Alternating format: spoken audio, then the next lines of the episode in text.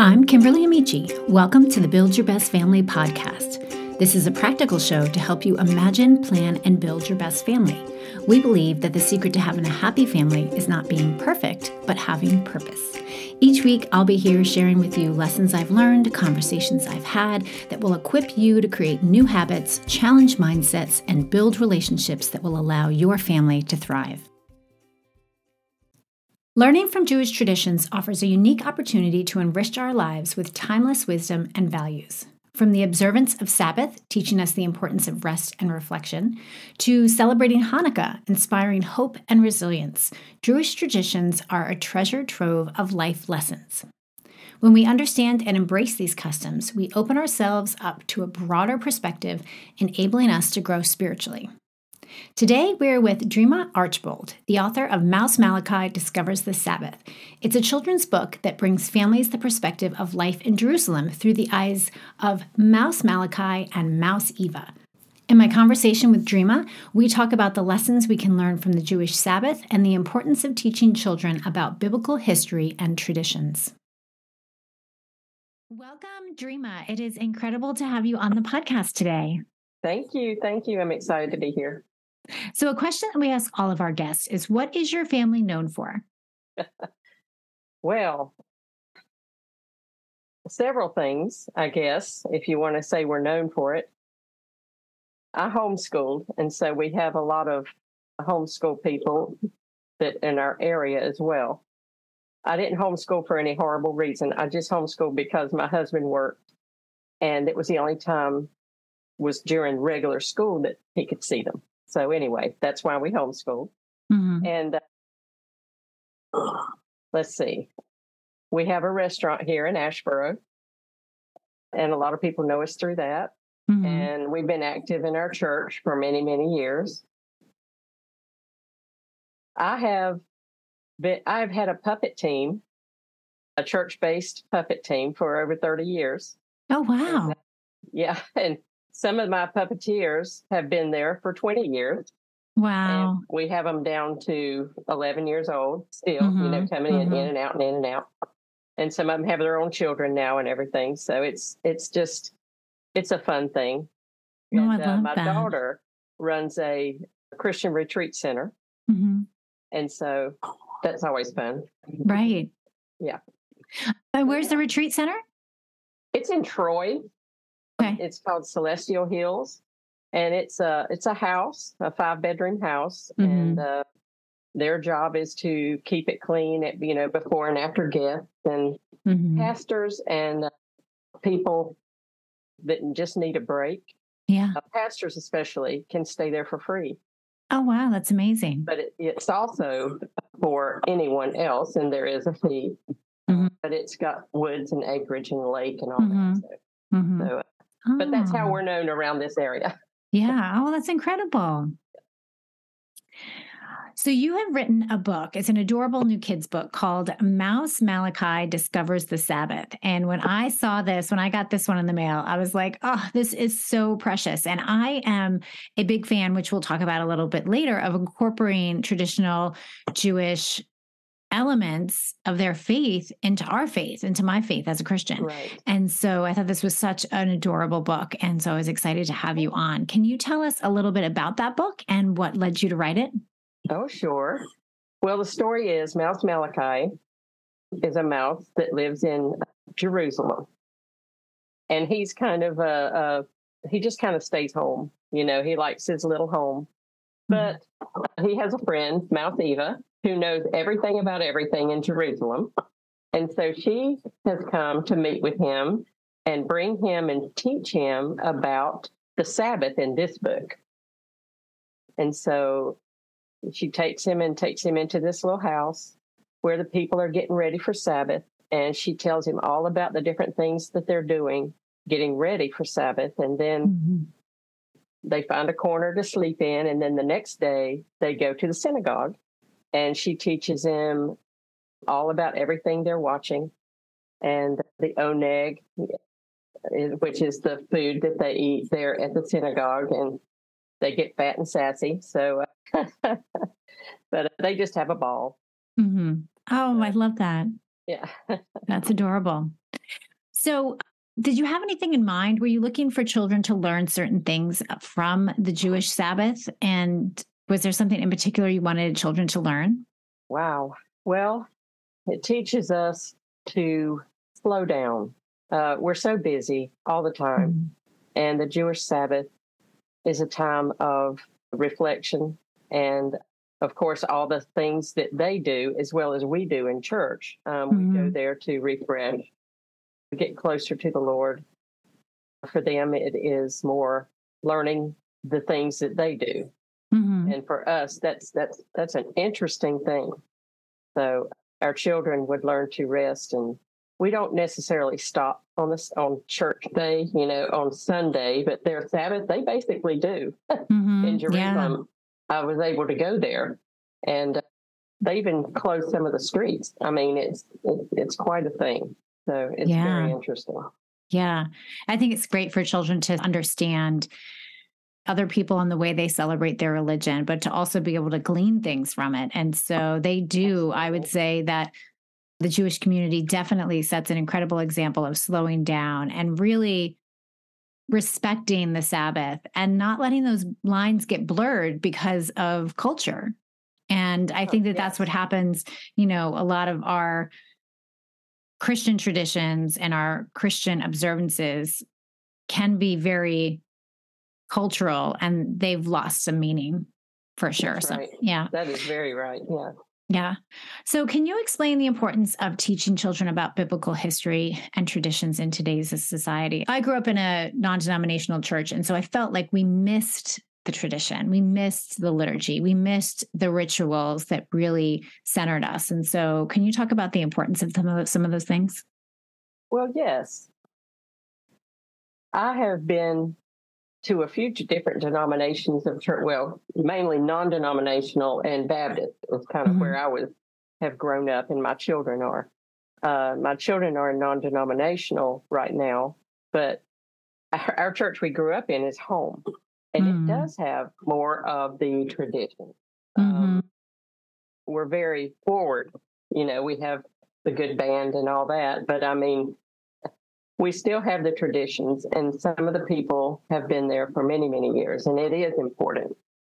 Biblical history is actually the foundation of our faith, and that's why it's so important. Mm-hmm. Yeah. Yeah, I definitely love when I am in a mess, a, a service where the pastor is sharing history, context, what was going on in culture at the time. And it really brings a new meaning to everything I'm learning because I can't listen to it and try to learn something from the Bible if I'm seeing it through the lens of the culture that we live in right now. It's too difficult. We don't understand about what the the weather was like or what it how people made money and the demographic of the area. All of those things are really important. So I, I, definitely think that teaching our kids about history, especially in this fun way, is really valuable. It really is. And our pastor does that a lot. Mm-hmm. Um, and the thing is, when you're learning about the past, the, the literal past in, in Jerusalem, like this book mm-hmm. and mm-hmm. that kind of thing, you kind of know that Jerusalem is is always been there. It is here now, and it's always going to be here. And mm-hmm. we know that. And so that's one of the constants. And so with learning about Jerusalem and going there was was one of those things that it brings things to life, like mm-hmm. you were mm-hmm. saying. It makes yeah. things real. Yeah. So, how can the knowledge of Jewish celebrations and observations help Christians deepen their understanding of their faith? Well, the Jewish observations help point Jews back to Jesus. And it also teaches, it applies to Christians and, and even, you know, anyone as well. I mean, it it's just there. And uh, Israel is always going to be relevant. And so the traditions, like in the Mouse Malachi book, one of the things that they have is the menorah, and that's explained in the book. Mm-hmm. And uh, the menorah is seven candles in a candlestick, in a candle holder.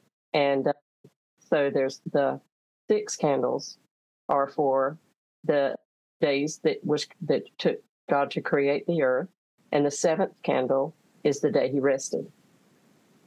And just specific things like that are in the are in the book, but it's just fun to go back and and find out about those things as well. I did a lot of research on this book, and I was just blown away. Mm-hmm. Yeah. So, can you share with us some of the other Jewish traditions that we can learn from, that kids can learn from? The menorah was one of the big ones. The oneg is where they get together because Jesus and the disciples would get together and share a meal and those kinds of things. And it was important. And that is is still done today in Jerusalem mm-hmm. and in the synagogue. And so mm-hmm. that's that's a fun. There's other things for upcoming things that are coming with Mouse Malachi in his next book. and then the next one after that is the a lot of times on their way to the synagogue, they will take pieces of paper with the things I, I, guess you could call them sins or regrets, things like that. And they take those pieces of paper by, in this case, it was a river, and they throw those pieces of paper in the river and think about and you know how they can do better and not to do this again and just mm-hmm. just recognizing their issues mm-hmm. yeah that's like a great practice is this yeah. having that point yes. to let go of things that you'd like to do differently. A, a physical thing that you mm-hmm. can do, and it sticks in your mind. Mm-hmm. Yeah, especially when you walk through things with kids, that the lesson and the principle stick with them much more. True. Yes, it's that's that's really it because kids are so tangible, and mm-hmm. uh, if they touch and feel it, then it's real. mm-hmm. Yeah. Yeah. so let's talk a little bit about the value of family and church community and fostering spiritual growth and development in children, because it's not just about knowledge, it's also about practice and it's about relationships. Right. Well, as, as a Christian parent, I teach my kids uh, about God in everyday life but also there's like storybooks and songs to sing and uh, we we do those things basically from their birth mm-hmm. so it and if you keep up with that it gives them that foundation mm-hmm.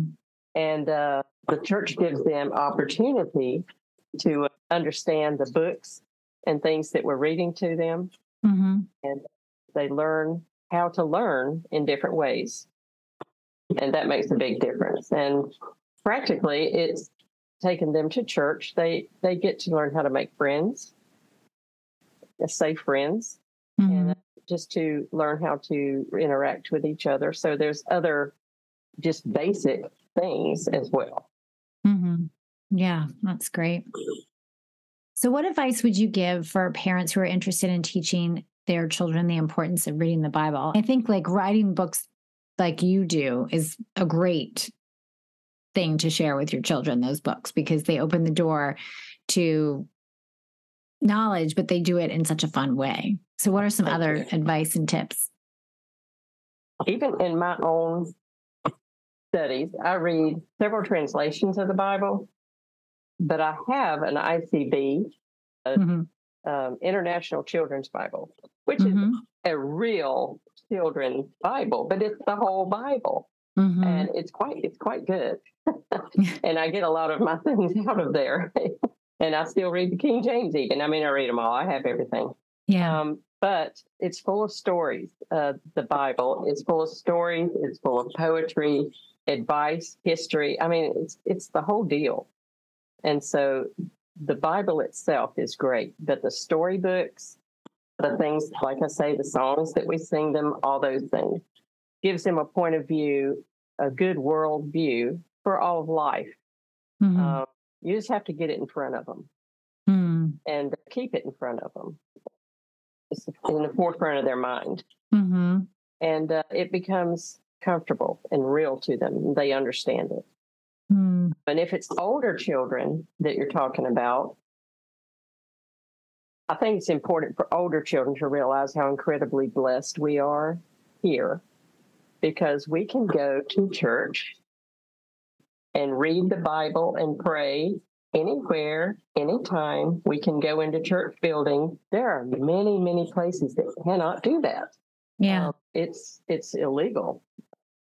Every day there's people in the world who have to huddle together in secret and maybe have two pages of the Bible and they share it. Mm-hmm. And it's at the expense of possibly their lives. Mm-hmm. But it's that important. Yeah.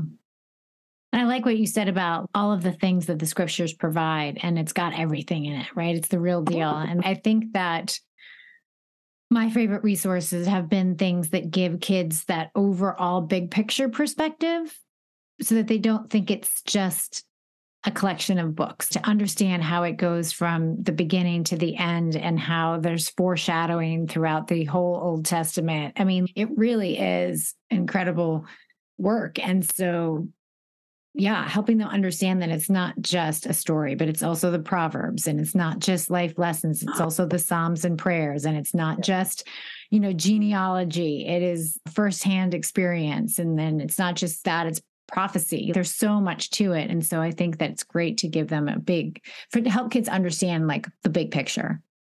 Yes, what you just said is what I was trying to say. Yeah, well, you said it. just as you were talking, I was like, she's right. Growing up, my mom look, focused a lot. I remember having to read the Proverbs and the Psalms a lot, you know, and so I'm sure she wanted me to learn to be wise and all the things that the Proverb says. But you know, understanding the big picture, I think, is really important to children, and they, that they understand that it's more than just that one little thing that we You're might share with them. Right.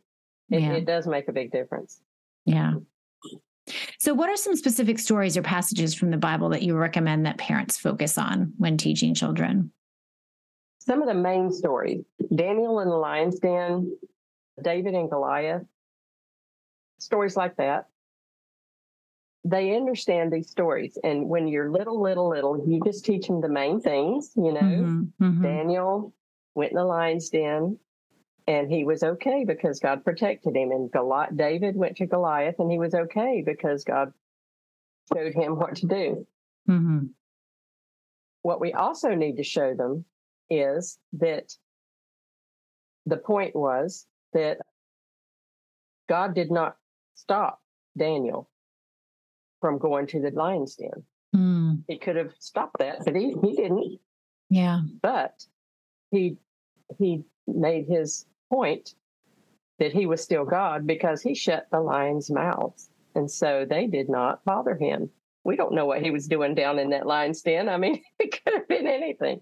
Could have been sleeping on him. I don't know, but God made it to where he was okay. God was there, and David Mhm. and Goliath, he did not stop the giant Goliath and the Philistines from coming and attacking and terrorizing them. hmm But David, with his faith, got up with a slingshot and a stone and killed the Goliath, hmm and God was there. God is God is always there. Yeah. And that's that's the one thing that they need to know. Even if it's not everything is not perfect, they're Mhm. not having a good day, something bad happens. Jesus, God is always there. Mhm. and he's there to take us through the storm. He might not remove the storm, but he'll take Mhm. it, take us through it. And if you know him, you know what I mean. Yeah. That's good. I think my my daughter went through a season where she just was wrestling and she was young and she was like, but why didn't God make this go away? And I really had to talk her through that he's with us in it. That just because we did the right things doesn't mean everything's going to be perfect. And that was a lesson that she was able to learn and articulate very young. But I think it's a good reminder for all of us to reread those stories with that in mind. It is. And I mean, everybody, even I, sometimes I'll think, why in the world? Why in the world? And we know we might not know this side of heaven, but Yeah. we know God Mhm. and we know God is love. But Yeah. uh, he got mad too, you know. Yeah. Yeah. he turned those tables over in that temple and, you know, he, he but it's righteous. He doesn't Yeah. in the Yeah. midst of it. Yeah. So uh, that's, That's a good. that's a that's something that we need to glean from that. Yeah. So, as we wrap up, you mentioned quickly, is, is Malachi going to have some more adventures? Yes, um, we have Mouse Malachi discovers Hanukkah. Uh, is already written and in the process. I'm not sure just when it's coming. Actually, I just read that it is available for pre sale. Mm-hmm. And I think it might be on sale Yeah. right now from Endgame Press. Right. From Endgame Press. So, uh, so that's great. Um, Mhm. And I'm doing, pardon me, I'm doing another one that's Rosh Hashanah and another one that is Passover. And we'll see over the, after those. But Okay. Mouse Malachi and Mouse Eva are still on their way and still learning all the things. Okay. All right. So that's great. So I hope that our listeners go out and get a copy of Mouse Malachi and the Sabbath, and then stay tuned for the rest of them. Thank you. Well, Thank you so much for being with us today. You can find Dreama at dreamawrites.com. She's on Facebook and Twitter and Instagram as Dreama Writes. I'll link to all of that, plus where you can find her book in the show notes. I hope you've enjoyed the show. If so, I'd like to ask a favor. Can you head over to iTunes and leave us a review? Besides sharing this podcast with your friends, leaving a review is one of the most effective ways that you can support us and help get the word out about the incredible resources we have to offer. I'm passionate about helping families thrive, and your reviews help families find us. And remember, family culture isn't about perfect, it's about purpose.